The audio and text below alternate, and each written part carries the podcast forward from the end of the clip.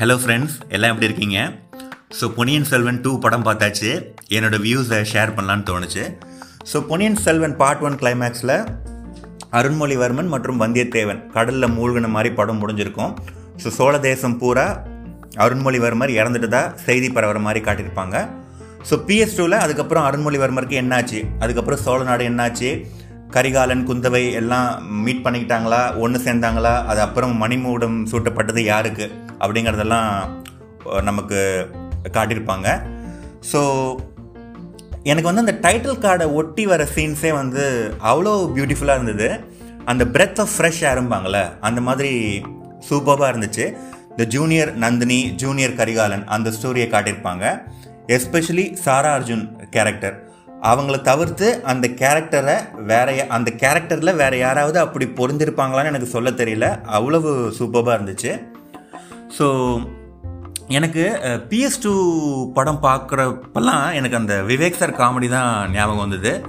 எப்படி இருந்தேன்னா இப்படி ஆயிட்டேன் அப்படின்னு விவேக் சார் ஹை பிச்சில் கத்துவார் பார்த்தீங்களா அப்போ மனோபாலா சார் வந்து ஏன்பா என்னாச்சு? ஏன் இவ்வளோ ஹை பிச்சில் கத்துற? கொஞ்சம் கம்மி பண்ணிங்க அப்படிம்பார்ல. ஸோ அந்த மாதிரி தான் இந்த பிஎஸ் டூ எப்படி இருக்கும்னு பார்த்தீங்கன்னா உங்களுக்கு தேவையில்லாமல் ஓவர் த டாப் ஆக்ஷன் சீக்வன்சஸோ ஓவர் ஆக்டிங்கோ தேவையில்லாத கூஸ்பம் மூமெண்ட்ஸோ எதுவுமே இருக்காது. படத்துக்கு என்ன தேவையோ அது மட்டும்தான் உங்களுக்கு காட்டியிருப்பாங்க. ஸோ எங்கேயுமே அந்த மீட்டர் மிஸ் ஆகாமல் மணி சார் ஹேண்டில் பண்ணியிருக்கிறது தான் இந்த படத்தோட வெற்றின்னு நினைக்கிறேன். ஸோ உதாரண உதாரணத்துக்கு சொல்லணுன்னா அந்த கிளைமேக்ஸில் வர வார் சீக்வன்ஸ் கூட அந்த ஏரியல் ஷாட் பார்த்தீங்கன்னா நமக்கு வந்து ரெண்டு சைட்லேயும் இருக்கிற அந்த போர் படையை காட்டியிருப்பாங்க. ரொம்பவே அழகாக இருந்தது. ஒரு போர்க்காட்சிகளை இவ்வளோ யதார்த்தமாக காட்ட முடியுமான்னு கூட தோணுச்சு. ஸோ இதுவே எனக்கு கூட தோணுச்சு. இன்னும் நிறைய பேரை காட்டியிருக்கலாமோ? இன்னும் பிரம்மாண்டமாக இருந்திருக்குமோன்ட்டு. ஆனால் மணி சார் பீங் ரியலிஸ்டிக் அவ்வளோ அழகாக காட்டியிருப்பாரு. நீங்கள் போய் படத்தை பாருங்கள் உங்களுக்கு புரியும்.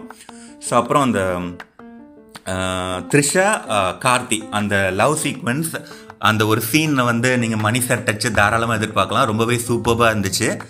ஸோ பிஎஸ் ஒன் பார்க்குறப்போ உங்களுக்கு என்ன ஃபீல் ஏற்பட்டதோ அதே மாதிரி தான் உங்களுக்கு பிஎஸ் டூவும் இருக்கும். அப்பார்ட் ஃப்ரம் த அந்த அந்த நாட்ஸ்லாம் வந்து ஒன்று ஒன்றா நமக்கு அந்த அன்ட்ராவல் ஆகிறது ஸ்டோரி வந்து ட்ராவல் ஆகிறத தவிர்த்து பிஎஸ் ஒன் மாதிரியே தான் பிஎஸ் டூவும் வந்து ஸ்லோவாக ட்ராவல் ஆகும். இது more of a story based ஃபில்முங்கிறதுனால அப்படி தான் ட்ராவல் ஆகும்.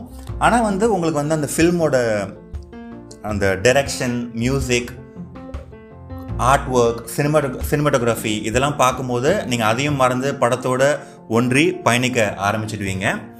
ஸோ இதில் வந்து விக்ரம் சாருக்கும் ஐஸ்வர்யா ராய் பச்சன் அவங்களுக்கும் தான் அந்த ஸ்க்ரீன் பேஸ் ஜாஸ்தி. அவங்க சைடு ஆஃப் தி ஸ்டோரி சொல்லியிருப்பாங்க. ரொம்பவே நல்லா இருந்தது. என்ன ஒரே ஒரு வருத்தம் விக்ரம் சாருக்கு இந்த படத்தில் வந்து அவ்வளோவா ஆக்ஷன் சீக்வன்சஸ்லாம் கிடையாது. ஹிஸ் மோர் ஆஃப் அவருக்கு ஆக்டிங்க்கு நிறையவே ஸ்கோப் இருந்தது. ரொம்பவே நல்லாவும் பண்ணியிருந்தாங்க.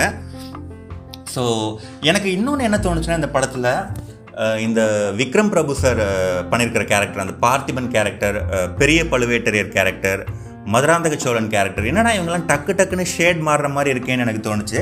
ஆனால் வந்து ஒரு ஃபைவ் பார்ட் நாவலை ஒரு டூ பார்ட் ஃபில்மாக எடுக்கும் போது மேபி அதை வந்து இன்னும் டீட்டெயில்டாக எக்ஸ்பிளைன் பண்ணியிருக்கிறதுக்கு தேவையான டைம் ஸ்பேஸ் இல்லாதனால அப்படி தோணுச்சுன்னு நினைக்கிறேன். மற்றபடி பிஎஸ் ஒன் உங்களை சாட்டிஸ்ஃபை பண்ணுதுச்சுன்னா பிஎஸ் டூ உங்களை கண்டிப்பாக திருப்திப்படுத்தும். Thank you friends